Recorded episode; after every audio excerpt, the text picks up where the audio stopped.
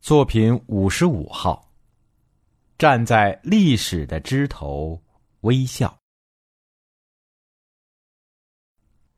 人活着，最要紧的，是寻觅到那片代表着生命绿色和人类希望的丛林，然后选一高高的枝头，站在那里观览人生，消化痛苦，孕育歌声，愉悦世界。这可真是一种潇洒的人生态度，这可真是一种心境爽朗的情感风貌。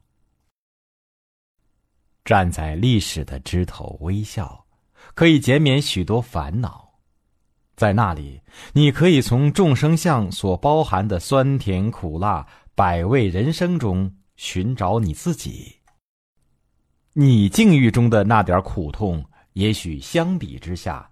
再也难以占据一席之地，你会较容易的获得从不悦中解脱灵魂的力量，使之不至变得灰色。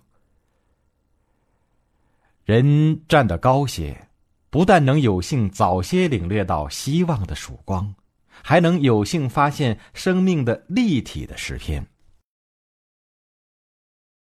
每一个人的人生。都是这诗篇中的一个词、一个句子，或者一个标点。你可能没有成为一个美丽的词、一个引人注目的句子、一个惊叹号，但你依然是这生命的立体诗篇中的一个音节、一个停顿、一个必不可少的组成部分。这足以使你放弃前嫌，萌生为人类孕育新的歌声的兴致。为世界带来更多的诗意。最可怕的人生见解是把多维的生存图景看成平面，因为那平面上刻下的大多是凝固了的历史、过去的遗迹，但活着的人们活的却是充满着新生智慧的、由不断逝去的现在组成的未来。